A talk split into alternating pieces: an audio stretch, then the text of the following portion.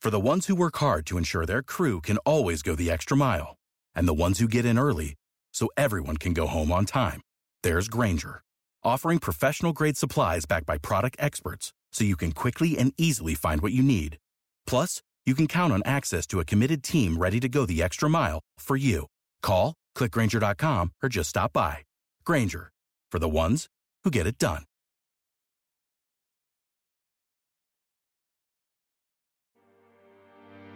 Hello and welcome to the Money Nerds podcast, where owning a calculator, budgeting your money, and having a net worth is actually cool. I'm your host, Whitney Hansen, and each week I'll be chatting with inspiring people to learn their secrets to financial success. Now let's dive into the show. Future planning. All right, you've heard me talk about FIRE, Financial Independent Retiring Early, quite a bit on this podcast and definitely on other shows as well. However, it is a very hot topic right now. And I personally, I don't know about you guys, I don't really resonate with the retire early part. The financial independent, I'm all about that. But the retire early stuff is a little bit too much for me. I actually really enjoy what I do and hope to always do this as long as I possibly can. But I do think financial independence is a really good goal for us to all work towards because that financial independence allows you to use money as a tool to help you and, and others around you. So if your goal is to help give back in some way, more money can definitely help with that. So I think it's a really great goal to work towards. And I know we've talked about quick calculations and like the 25 times rule where you would take your living expenses times it by 25 and that tells you roughly how much of a nest egg you need in order to officially retire. But I think it's a really important conversation to have. So that's why I was so excited to bring on today's guest, Diania Merriam, to talk a little bit more about financial independence, what that looks like, and more of the practical side of what is she doing in the day to day to help her get to that goal, because it's a huge goal for sure. But before we dive into Diania and all of her awesome story, I have to share a really great money win with you. This money win comes from the private Facebook group, Manage Your Money Like a Boss, which you are more than welcome to join. There's like 2,600 people in there. It's a ton of fun, super great conversation conversations and a lot of support and accountability if you need that kind of thing, which let's be real, we all do. But this money win comes from Katie. Katie says, just sold a project desk for $55 profit and picked up another project desk for free from the sidewalk down the street. Yay for projects and yay for making some side money. Hashtag money win. Katie, I am so proud of you for taking the leap into furniture flipping and proving to yourself that you can actually make a little bit of a profit. I think that's a killer way to go. And I'm so, so proud of you and your hustle and your money win. So, congrats to you, my friend. All right, so let's talk a little bit about Diania. She's the creator of EconoMe. So, Econo and then Me, ME. It's a one day conference aimed at showcasing this new American dream and what that looks like for different speakers. Diania aggressively paid off $30,000. She found a passion for pursuing financial independence. She walked the Camino, which is like almost 500 miles, you guys. Can you imagine? And she even saves 60% of her income. If that's not enough, she's an incredible person. She's very articulate, she's very well spoken. I appreciated her answers throughout this entire episode. In this episode, we dive into her journey to paying off that $30,000 in debt, what that actually was, how she did it, what that looked like for her. We talk about finding fun in frugality. I think this is an important piece because so many times we go to this frugality measure or mindset and we think it has to be really restrictive and really dry and just boring and not fun at all. But she finds ways to bring a little bit of joy into that. So I thought that was a really interesting conversation. We talk about her moment of feeling financial freedom, what that actually looked like for her. We talk about long term effects of building good financial habits, how this stuff pans out over the course of 10, 20 years, plus some, how this will really benefit your life. We talk a little bit about walking the Camino and why she did that, what she was seeking, what she found. We talk about the value of time and experience and how to be resourceful. This one, guys, listen to this little section a couple of times because there is so many gold nuggets in here that I when I was listening to this I was like, "Oh my god, this is genius." Her approach to being resourceful is so good. I think you're really going to enjoy it. We talk a little bit about why she equates financial independence to having options, which I fully, fully agree with. And we talk about her vision for creating this platform for people passionate about financial independence, the reasoning behind why she created EconoMe. This conference is going to be incredible. It's going to be hosted at the University of Cincinnati. It's March 7th, 2020. So you've got some time.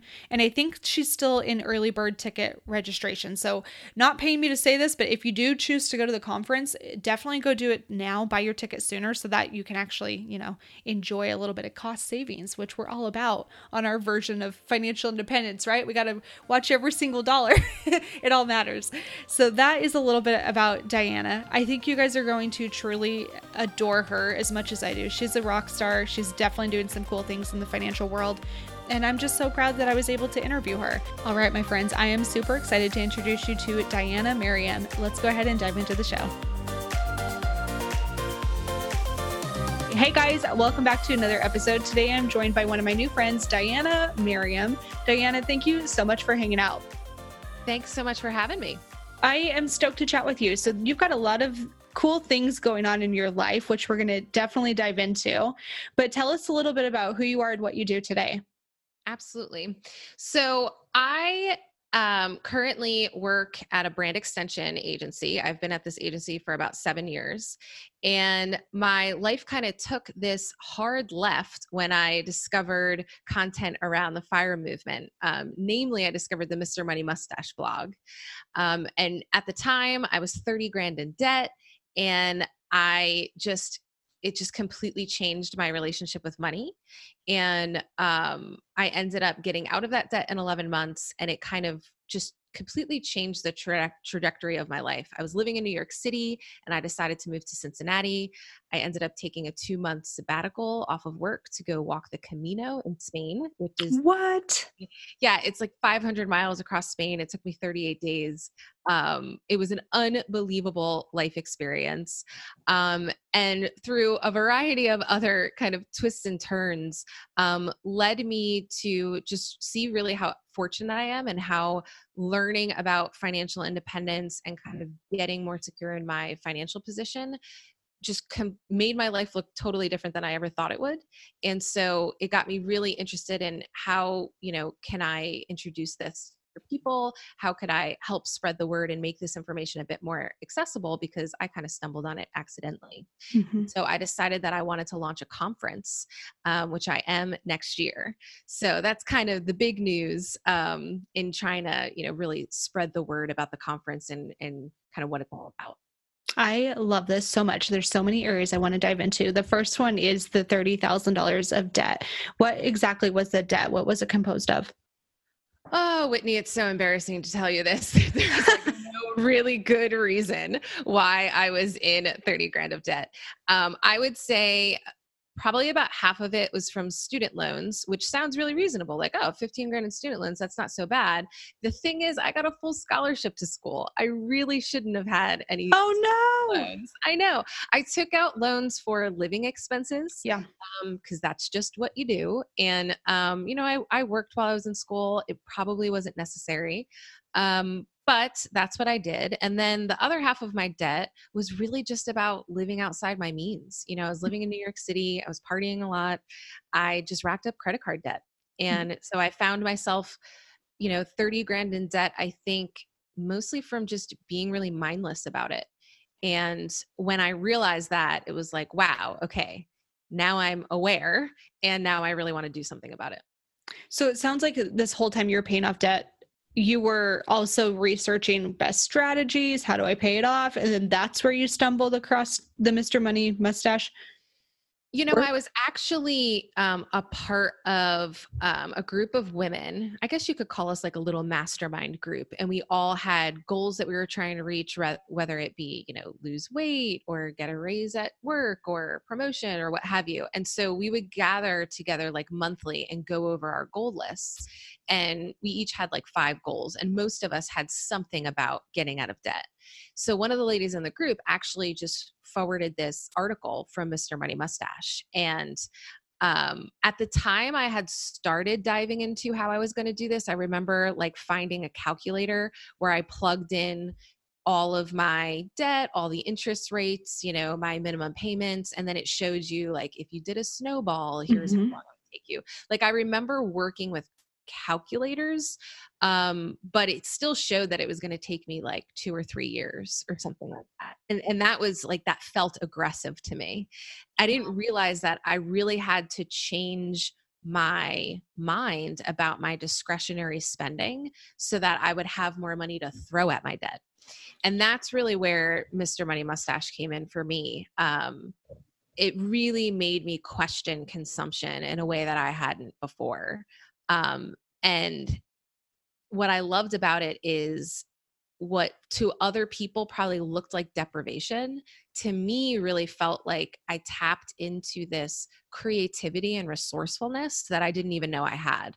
So I was cooking every meal that I was eating. You know, I was doing all this meal planning and I was having these like elaborate dinner parties rather than going out. So I would make up like interesting games like um I remember I I did this one game where I just wrote out suggestions and like put it in everyone's glass and then when they sat down they would get some like weird thing to do at the dinner party like complain that the ceilings are too low or like play across me like it's just such such silly stuff but to me it was like it was fun and it was creative and it enabled me to like make my apartment more fun than a bar because yeah. everyone knew when they were coming over for dinner something kooky was going to happen. That is um, so great. Yeah. So I would be cooking dinner a lot and like have everybody else would bring the booze and we would just make a night of it. Um, I ended up like sharing my internet with the people that lived below me in the apartment that I was in in Brooklyn because they just moved in and they asked me if they could just like use it for a day just until they got theirs set up. And I was like, sure. So I gave them the password and figured I could just change the password, no big deal. But then when I realized that it didn't affect my functionality at all because they were just right there, I was like, huh. well, why don't we just stay like this and split the bill? Um, so it was like little life hacks like that just kind of add up after a while. Mm-hmm. Um, I definitely agree with like focusing on the big three. You hear that a lot, like focus on housing, transportation, and food. So food is definitely was a focus area for me. I was locked into a lease um, when I was in Brooklyn, so like just moving wasn't really an option. Um, like you know right away and then transportation wise i was using um, pre-tax transit through the company that I worked for. I didn't have a car. I was just using the subway and I didn't really like Uber take taxi a lot. So I felt like I was doing the best I could on transportation and definitely Yeah, sounds like it. Yeah. So I had to really focus in on like this one area, which was the food and the discretionary spending. Um, even like clothing. I, so I didn't buy clothing for years to be honest with you because i tapped into um just again a really fun thing i used to do clothing exchanges with my friends and we would all like clear out our closets gather at someone's house like throw the skirts over there the dresses over there the shirts over there and then like it was just a free for all and then anything that you know people didn't want we just would donate to goodwill that's so cool and yeah it was super fun and fortunately i had very fashionable friends. Is that the best? yes, I really benefited from their hand me downs for sure. Um, but I don't know, I came up like I almost got my head wrapped around this idea of how do I get my needs met in the most resourceful way mm-hmm. and make it fun? It was almost like this self imposed restriction that didn't feel like restriction because it was a choice. If it wasn't a choice, like let's say I would have like lost my job and I didn't have, you know, an income coming in and I was forced into this position, I don't think it would be that as fun. I think I really benefited from learning these skill sets and like kind of building these frugal muscles mm-hmm. when, when it was a choice. I love, love, love this. And I think we have very similar stories in that way too. Cause uh, same thing, $30,000 in debt and I paid mine off in 10 months. So we're like right there. Oh, you beat me. Uh, by a month, by a oh, month. Here's yeah. the worst part. I've been talking about that story for so long now. When I finally was looking at my credit report one day and was looking through like the the payoffs it was actually nine months but i'm like oh god i've already been going down this path for so long i'm like i can't change it now so i've just committed to 10 months which is fine but one of the things that you you touched on through your journey that i think is important is a lot of people have this question of do you have to make a ton of money in order to make that kind of progress i mean that's a 30000 in 11 months is you were booking it you were really hauling butt so were you making six figures every single year so what was what give us like an idea of what income looked like for you at that time no. So I definitely made a lot less then than I do now. Um, I would say that, you know, it was I was probably, I'm trying to remember correctly, it was probably between like 70 and 80, but that was, you know, in New York City, my, my apartment was 1800 a month.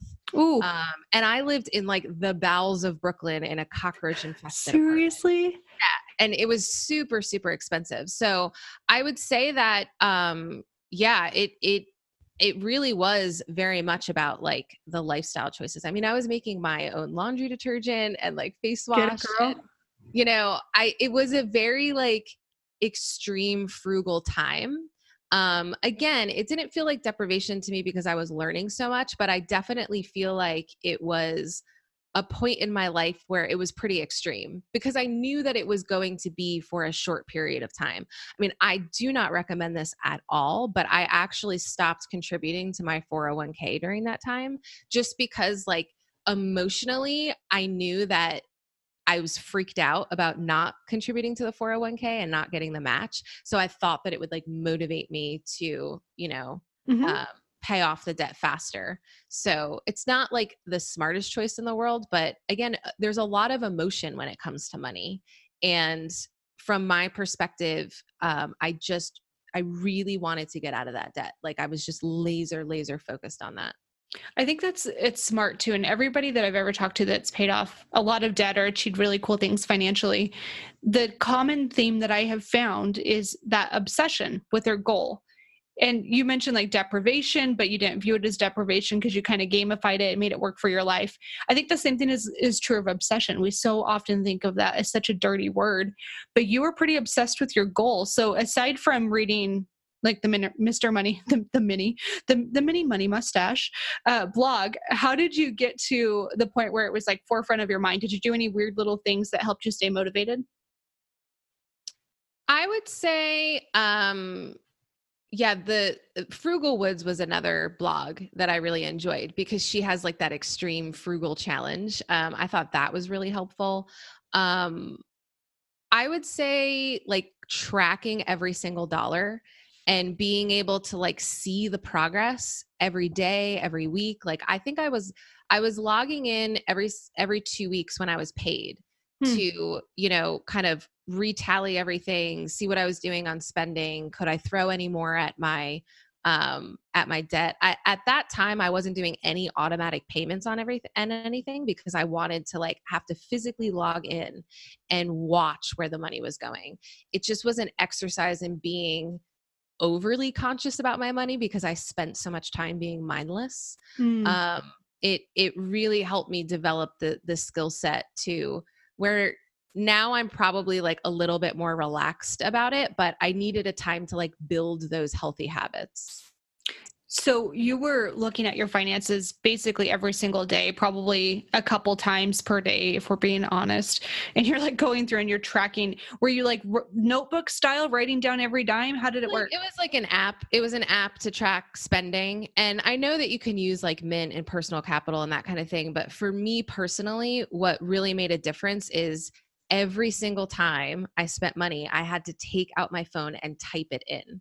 Like it just really ingrains like I'm being mindful about this. I'm, you know, I'm really thinking through um, you know, if if this is necessary spending. And I kind of had this process of if I was going to buy something, like if I was thinking about buying something, the it was almost like this five step kind of mental process where I would think, do I really need it? like is it a need or is it a want um and really kind of uh, evaluating that. And then i would think well okay if i really need it can i borrow it? And that was huge for me because when i first moved into my apartment in brooklyn where i was living alone and that's kind of around the time that um, this all kind of started happening i always had roommates. It was a big goal for me to live alone. But i was also a little insecure about living alone. So part of it was like wanting to make friends and surround myself with people like in case I like dropped dead in my apartment, like someone would know. Fair, totally fair, right? Yeah. Unless I'm like burning, you know. One time I left the stove on and I was like, oh my God, I'm gonna kill myself in my apartment. Oh, that'd be the worst. oh no. So okay, I, that makes sense. exactly, exactly. So I remember like, you know, my building had about 40 apartments in it. And I would pass someone in the hallway and be like, hey, introduce myself. I'm new here. And I would just like invite everybody over for dinner and Sweet. it was amazing this like this little community that we were able to form where we would all share stuff i mean like three of my neighbors had keys to my apartment and like if they wanted to borrow my vacuum cleaner or whatever they like you know it was it was a very um i guess it just felt it just that community of of sharing you know Mhm. really really helped a lot and and even like again with the clothing and the clothing exchanges if i needed to go to a wedding or something or wear something nice why buy something that's going to sit there most of the year? You're going to wear it like one time? Like i would just borrow something from a friend. Um so definitely um the community aspect of it helped me a lot. Um and then if i couldn't borrow it uh then i would look at you know can i buy it used? So um definitely looking at craigslist for i remember i got like my blender on craigslist and crockpot and like all of that kind of stuff. So um craigslist and getting things used um I, I liked doing that and then and then ultimately if i really couldn't get it used or it was like too it was really too much of a hassle it's like fine Mhm. now i'll buy the thing I like that though. It's like being resourceful first, of exhausting every avenue, and then considering the buying piece, which saves you money, saves the environment. Like there's so many good benefits there. exactly I love it. And so during this time, you you paid off your debt.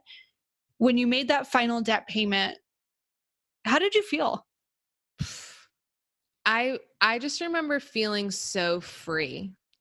Like it just felt it felt like it was my first taste of financial stability to know that um that I was able to do that, that I built up this skill set of resourcefulness so that whatever life threw at me, if I lost my job, if I like knowing how to live simply and minimally and enjoy it. Because that's the thing. You can live simply and minimally, but if you don't enjoy it, well, then what's the point? You know?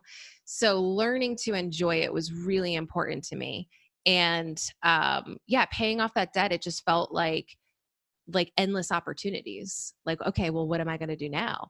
And now that I wasn't throwing money at debt, I started saving it. And um and that really I think I never took saving all that seriously because I never had in my mind like what am I saving for? Yes. You know, like saving for saving saving for a rainy day sounds good in theory, but it doesn't really keep you focused on that goal. Like I I think if you're saving towards something, you're a lot more motivated to um, stay the course, you know? And so I decided that I wanted to walk the Camino. And that was kind of my reason. Cause I, I mean, I got on this whole journey probably like two years before I went.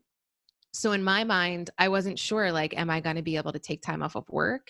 Right. And if they, if they deny my request, like, am I going to have to like just leave? I I mean I was nervous to do that. I had a I still work for the same company. I have a great job. My colleagues are like my family, but I really felt like I needed a change and um I needed to do something um to kind of challenge myself in a different way. And so the Camino for me was this really intimidating goal. Until I tried to start a conference, it was the hardest thing I've ever done. yeah, no kidding. yeah. And uh, so I really probably had about like a year and a half where I was just stashing money away because I was like nervous that what if I, you know, what if I didn't have a job to come back to and and not like wanting to have security while I was over there that I had kind of a safety net. Um so that that was kind of my reason that enabled me to save so aggressively. That's fair. Do, do you still feel like even today you still have to have some very clear deadline or metric that you're trying to hit for you to stay focused on savings? I feel like it's loosened for me a little bit. Um, when I first got into it, again, like building these healthy money habits, it's like I needed these crutches. Mm-hmm. Now it's almost, again, it's a habit that I don't have to think about so much. So it's almost like I'm saving 60% of my income without really trying. I've become less intimidated by investing. So I feel a lot more comfortable with kind of like my plan and my strategy. Um, and and now you know with this conference i'm kind of a piece of it is i'm investing in my own business so you know there's a lot of upfront costs to that and which has is a whole nother ball game, you know, because investing, you know, in low fee index funds is intimidating enough, but investing in yourself, I mean, that that brings a whole like slew of emotions that I did not anticipate going in. Um, yeah. So so yeah, I I think that um the the habits of uh, minimizing expenses are so strong now that I don't have to think about saving as much. Makes perfect sense. So tell me about the Camino. I've been considering that myself. It seems like such an incredible goal. What what part it, was it like really really hard in the journey? Was there a specific day that was the hardest? You know, I was very nervous about the physical part of it. I you know, I work out and but I never really considered myself a very athletic person.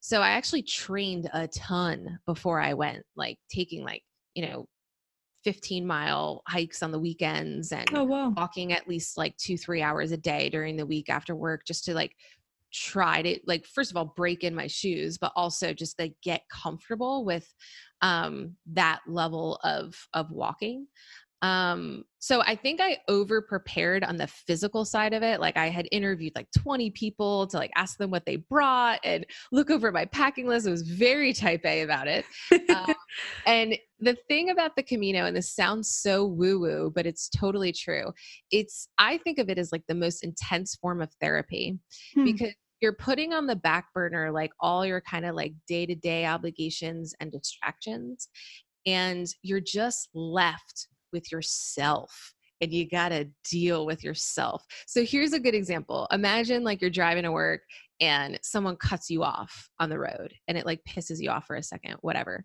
You get to work, you you know you're diving into email there's like all these distractions like you get over it because you're just diving into all of these other things that are vying for your attention mm-hmm. right mm-hmm. well in the camino you stay in these like um, hostels almost they're called albergues and it'll just be like a sea of bunk beds and everyone's getting ready in the morning and like someone will be rude to you or whatever you know another they call us pilgrims people who walk the camino and and it's not like you're going to get into the office and distract yourself with email you're going to walk with it and like and you analyze it and you pick it apart it's like there's nothing to get away from yeah. um kind of digesting that thing that pissed you off in the morning. So to me, the the um the emotional aspect of like just being with my own thoughts and not having much distraction and just having to walk with them, it was intense. It was mm. really intense.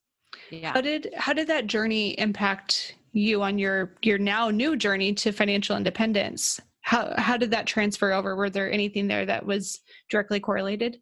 Yeah, I think um you know, a lot of the people that I met on the Camino were doing it in retirement. You know, they'd be in their 60s. They had always wanted to do it their whole life. And here I am at 30 years old and taking a little break to do it. And um I think it really showed me um that I don't want to wait for retirement for mm-hmm. the things that I really want to do that maybe mini retirements are are better for me. Um but yeah i would say um one of the biggest things that that impacted me was that no one really asked me about work on the trail like they wanted to know me and they didn't really care about what i did for a living and that was really important for me because up until that point i think i really um over identified with my career mm-hmm. and uh, really put it up on, on a pedestal. I was a workaholic, really.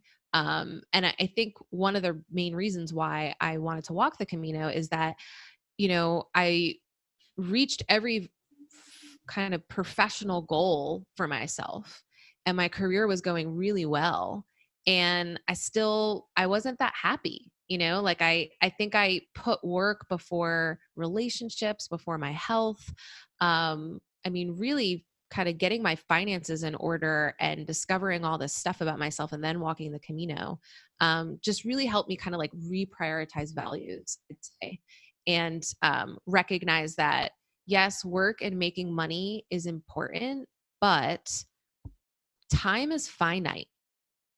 It really is. Like, time is the most important resource. You can always make more money. You really can. It may not feel like that sometimes. I know it, it money can be a really hard thing for people. It is a very emotional thing, and I totally get that. Um, but the reality is, you can always make more money, but you'll never get back that time.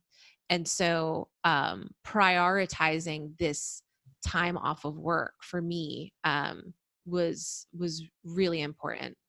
Okay, so I have a really weird question because this is something that I have uh, kind of grappled with myself, but I agree with you. It's it's that importance of optimizing your time so that you have as much free time as possible and really being very intentional about guarding that one resource you don't get more of. So when it comes to hearing that and we I think we were all like yes, I agree but then it comes to maybe doing some crappy things like paying off debt which means you're going to give up on some potentially really fun experiences like travel or finding that free time yourself that might eh, make you have to work more hours how do you balance that do you have any suggestions well, I think again, it goes back to resourcefulness. So, like, for example, I got into like travel rewards with credit cards, and you know, I travel a lot, but I can't remember the last time I paid for a flight. Yeah. You know, so, um, and then also really valuing simplicity. Um, so, like, when I travel, um, I've done like couch surfing or uh, I'll try to find like a friend of a friend that will like let me stay with them. And it's not so much about like trying to mooch off of someone else. It's more about I actually have such a better time in a new place when I'm connecting with someone who knows and loves it. And you know, having that kind of interaction versus just like staying by myself in a nice hotel somewhere. Totally. Um, yeah. So I definitely think that you can you can create fun. It doesn't necessarily again it's not about deprivation. I think it's about being resourceful about getting those needs met and and really like almost training yourself to enjoy simplicity. Um i mean some of the things that i love to do with my time i used to be like a huge party animal and you know going out every night in new york city and the idea of just like sitting at home and reading a book by myself felt like, man, what loser does that? kind of grandma am I? I know.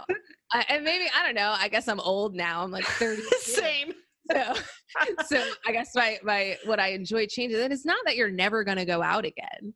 It's just like being able to enjoy sim- a, more simple ways to use your time. Like I go for long walks with my dog you know it sounds it sounds simple but it's really enjoyable i think it's a skill set because we live in a culture that is overstimulated and is constantly like you got to do this you got to do that go here go there buy this thing buy that thing and it's very like flashy and fun but i found kind of slowing down and again getting back to simplicity um I've, I've found a lot of enjoyment in it that's huge. I think that's a really, really good answer. I love the way you describe that too.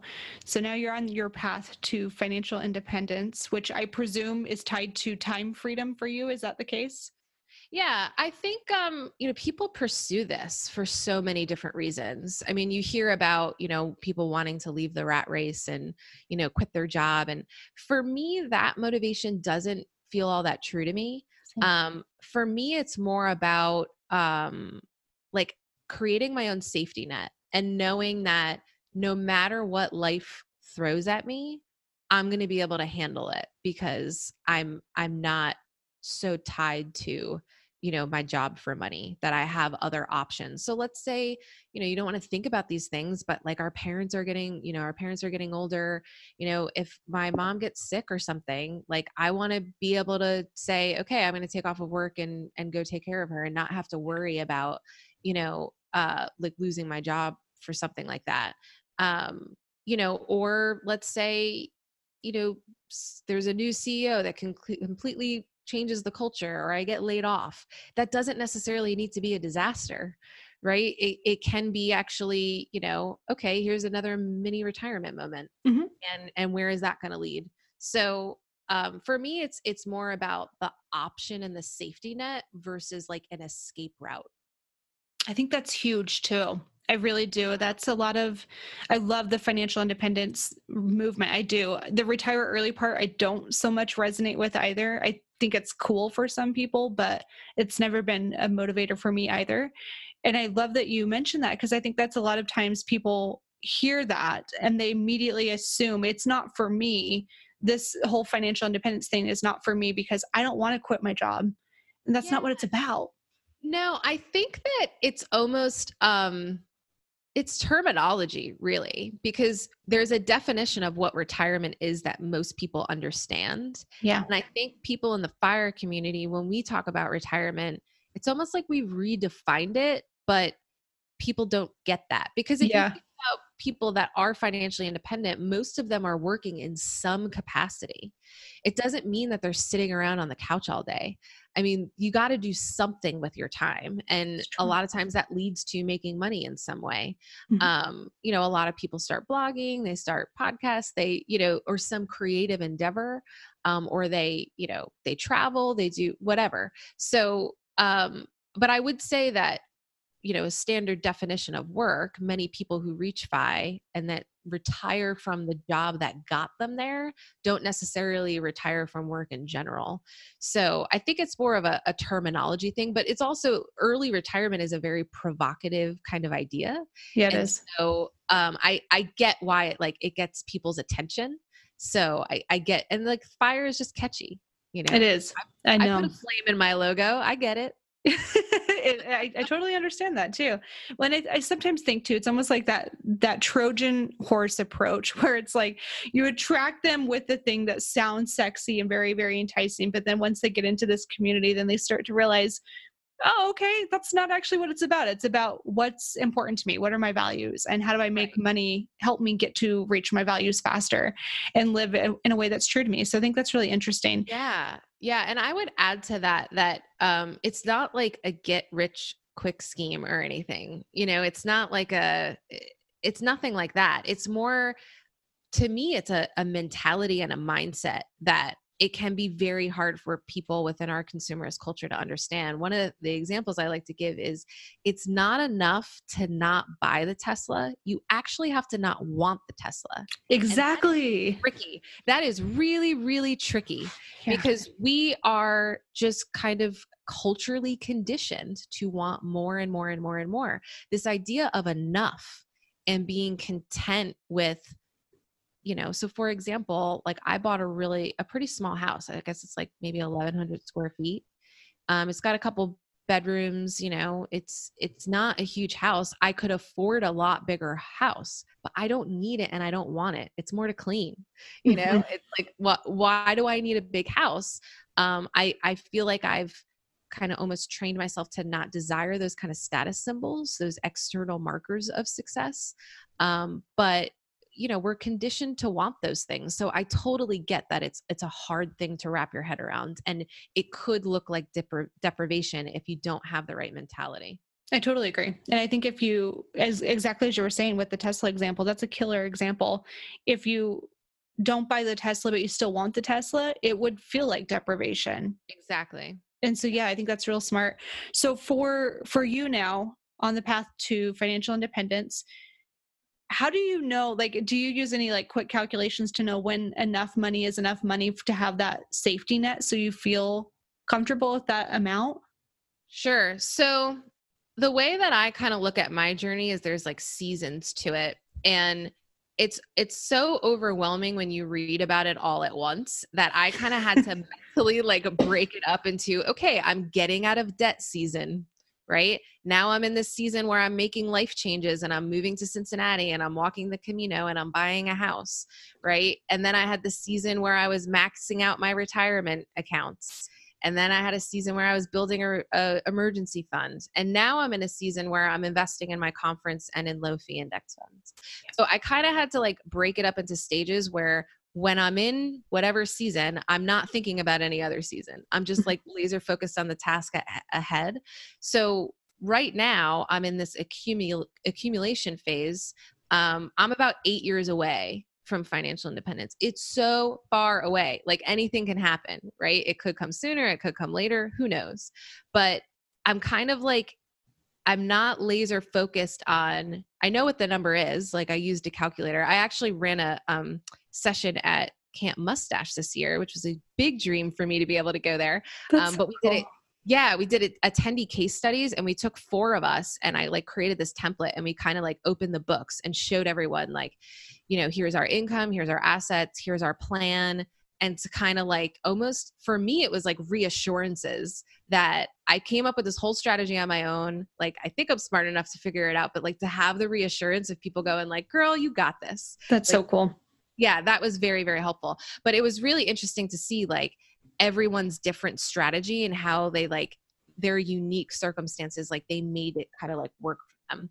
Um that was the first time because I was doing that session that I actually plugged in all of the numbers in depth um, I, I, mean, I can send you this crazy spreadsheet that I used um, that I actually pulled off of the Mr. Money Mustache forum. But that's the first time that I realized that I was eight years away. And wow, yeah, and that to me was um, it was a pivotal moment because it made me realize that the way I've designed my life to pursue FI is actually the life that I would want at financial independence. So I almost had this moment like, is it irrelevant if I ever reach it? Because hmm. I'm, I'm, I made all these lifestyle decisions that um, are really satisfying to me. So, like, do I have, you know, maybe I don't need to be so aggressive about it. You know, I just kind of like had this moment of like, huh. But, but again, being eight years away, it's still too far away for me to like stress about it every day. It's For sure. Kind of like that's kind of where it's floating out there right now. I'm really comfortable with where I am. I've got a 60% savings rate. All is good.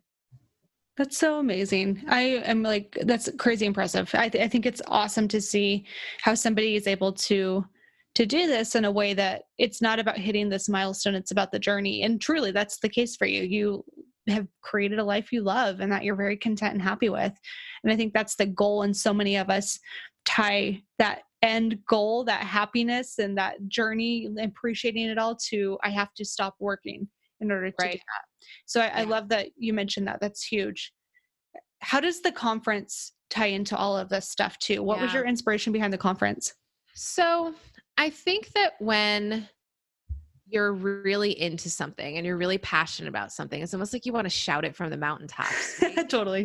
This like I think we all have a need for creative expression in one way or the other. And um for me, I'm this stuff changed my life. I mean, like I said, I went from, you know, moving to Cincinnati from New York City. Like I why I would have never seen that coming. Like the it was almost like the one of my favorite quotes i don't even know where i got this from is like you can't possibly anticipate today the opportunities that present themselves tomorrow and i feel like the pursuit of fire kind of opened that up for me and it, made my life feel a lot more expansive and i got to this place all because a guy named pete decided to type into a computer one day and so the idea that like what if i could create something that someone could stumble across Aww. the way that I did. And like, I'm not a, I'm not here to convince anyone about fire. Like, if you hear about it and you think it sounds terrible, well, then like, go find your thing. Great. yeah. I'm not going to be the person that tries to convince you at all. I think there are people out there that are very receptive of this idea. They've just never been exposed to it.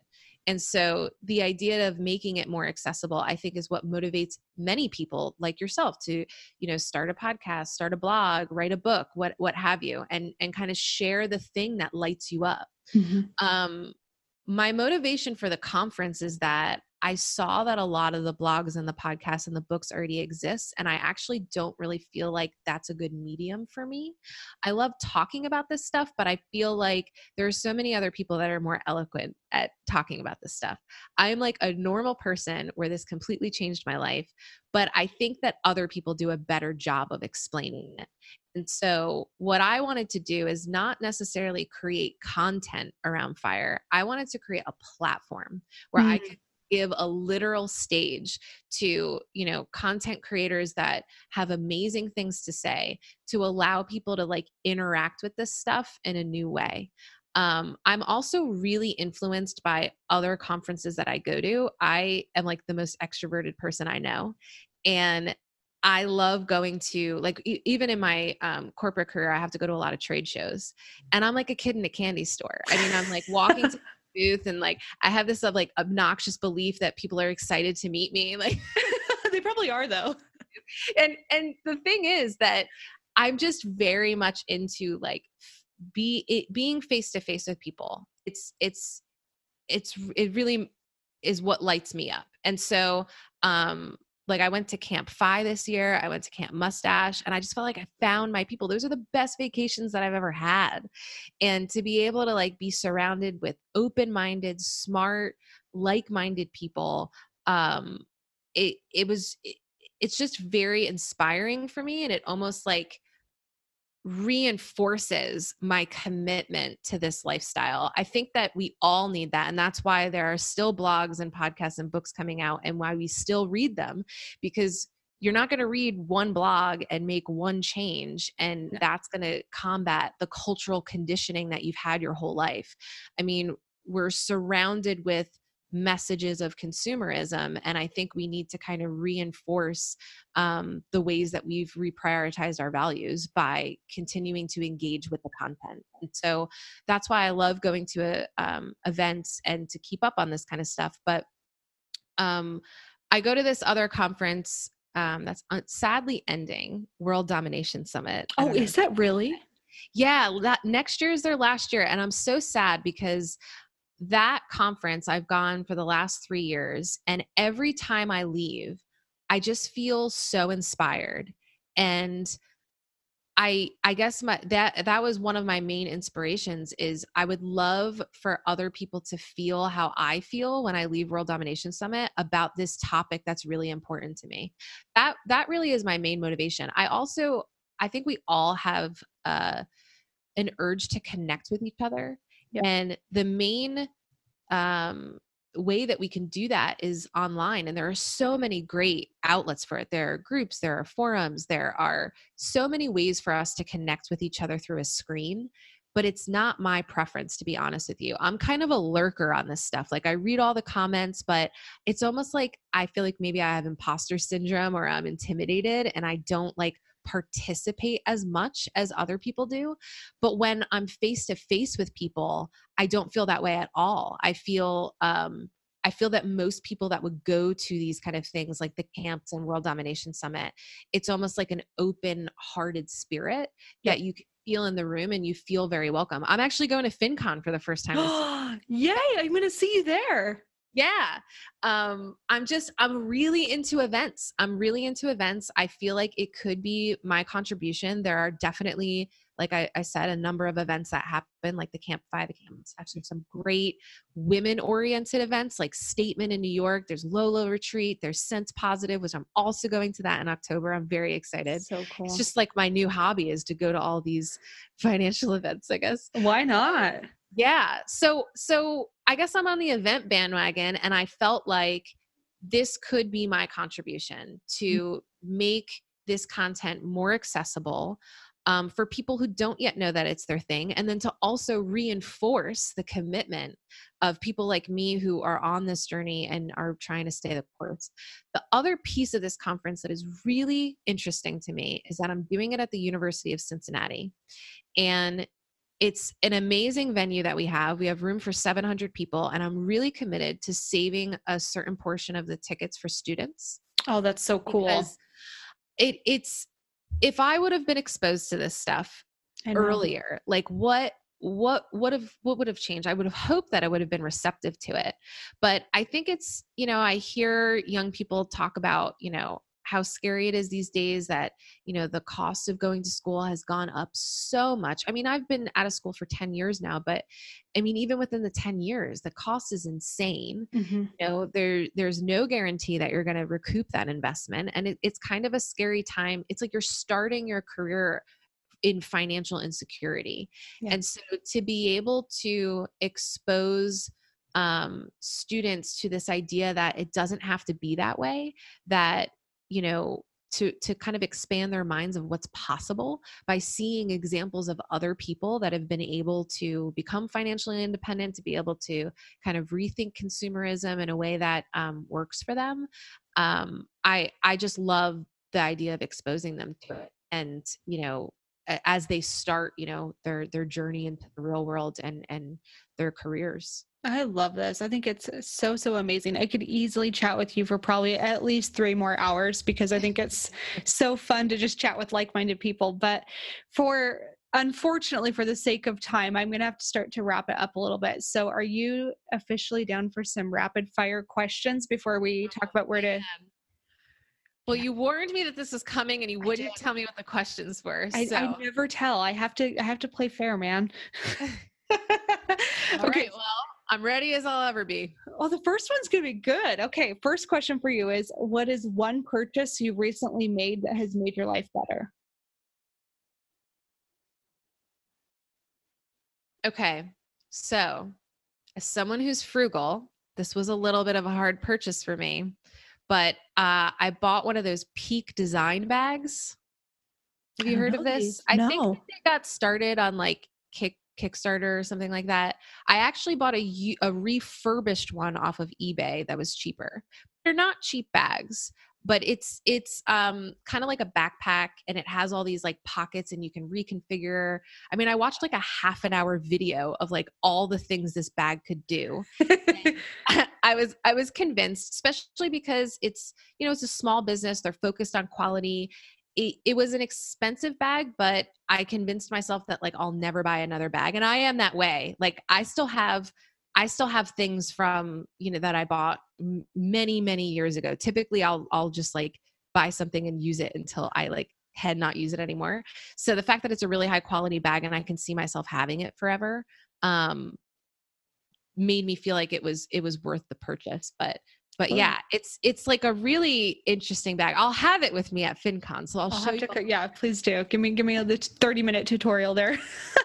and I, you know, I met a woman at World Domination Summit that had this bag, and I was like, "Huh, that's an interesting bag." And she said, "Yeah, it's peak design. You gotta, you know." I did hours and hours of research on the perfect bag, and it was like, "Man, you made that time investment. I trust you, lady." Like, yeah, the bag and not, you know. I was always wearing you. like a shoulder bag. Um, and I had my laptop in it. And once I discovered the whole backpack route, like I'm never going back to a shoulder bag. Game changer, huh? Okay, yeah. I'm gonna have to check into those too. I'll definitely get the tutorial in person at FinCon for sure. Absolutely.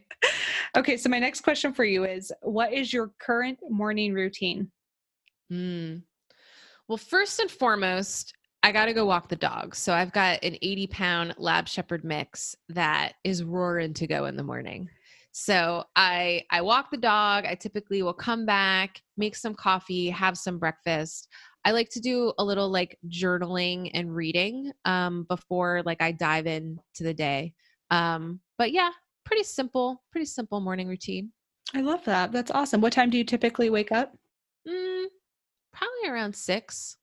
Oh, not bad. Okay. Yeah. All right. I like it. Okay, next question for you. Where is one location you're dying to travel to? Mm. Hawaii. Definitely Hawaii. Yeah. Specific island or all of them?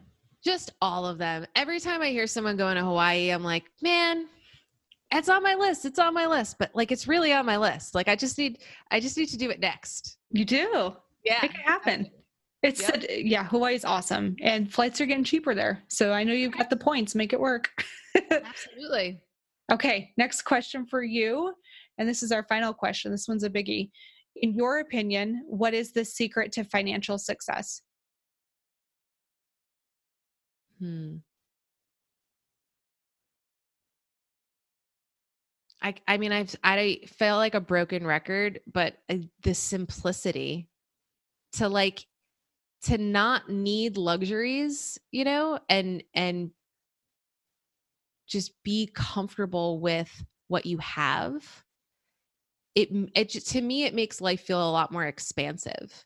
And in that way money is more expansive because you know you see it as this tool, this resource that can get your needs met, but your needs are already met because you're content with what you have um i think when you're like constantly striving for more and more and more um the concept of enough is really powerful for me because you know you i've got a bed to sleep in i've got food to eat I've got people who I love and who love me, and I've got my dog. I've got enough.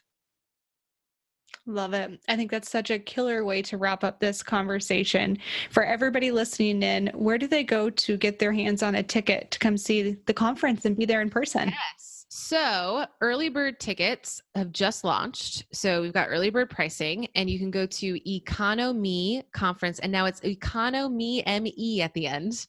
Um, if you notice the spelling of my first name, I very much enjoy letters that don't make sense. So play on words there. Uh, economeconference.com. You'll see links for early bird tickets, and you'll also be able to check out the speakers we have lined up thus far. We have an amazing lineup, and we've only um, we've booked about half of our speakers. So actually, at FinCon, I will be um, kind of looking for more and um, looking to kind of roll out more announcements over the next coming months.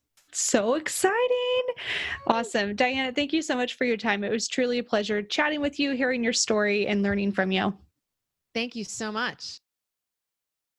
All right. What did you think? So good, right? I was so furiously head nodding this entire time. There were so many nuggets and so much great wisdom in here. I specifically appreciated that whole conversation around how to be more resourceful. That part, I was like, God, I don't do enough of that. So it was really hitting home for me. And I'd love to hear from you. What really resonated with you specifically from this episode? Take a screenshot of this, tag me on Instagram. I'm at Whitney underscore Hansen underscore co. And let me know what resonated with you, what's standing out to you, and more importantly, what are you going to apply to your own life so that you can go towards your version of financial independence? Thank you so much for tuning in. I love you. Hope you're having a great week. And I will see you next week for another episode of the Money Nerds Podcast. Bye.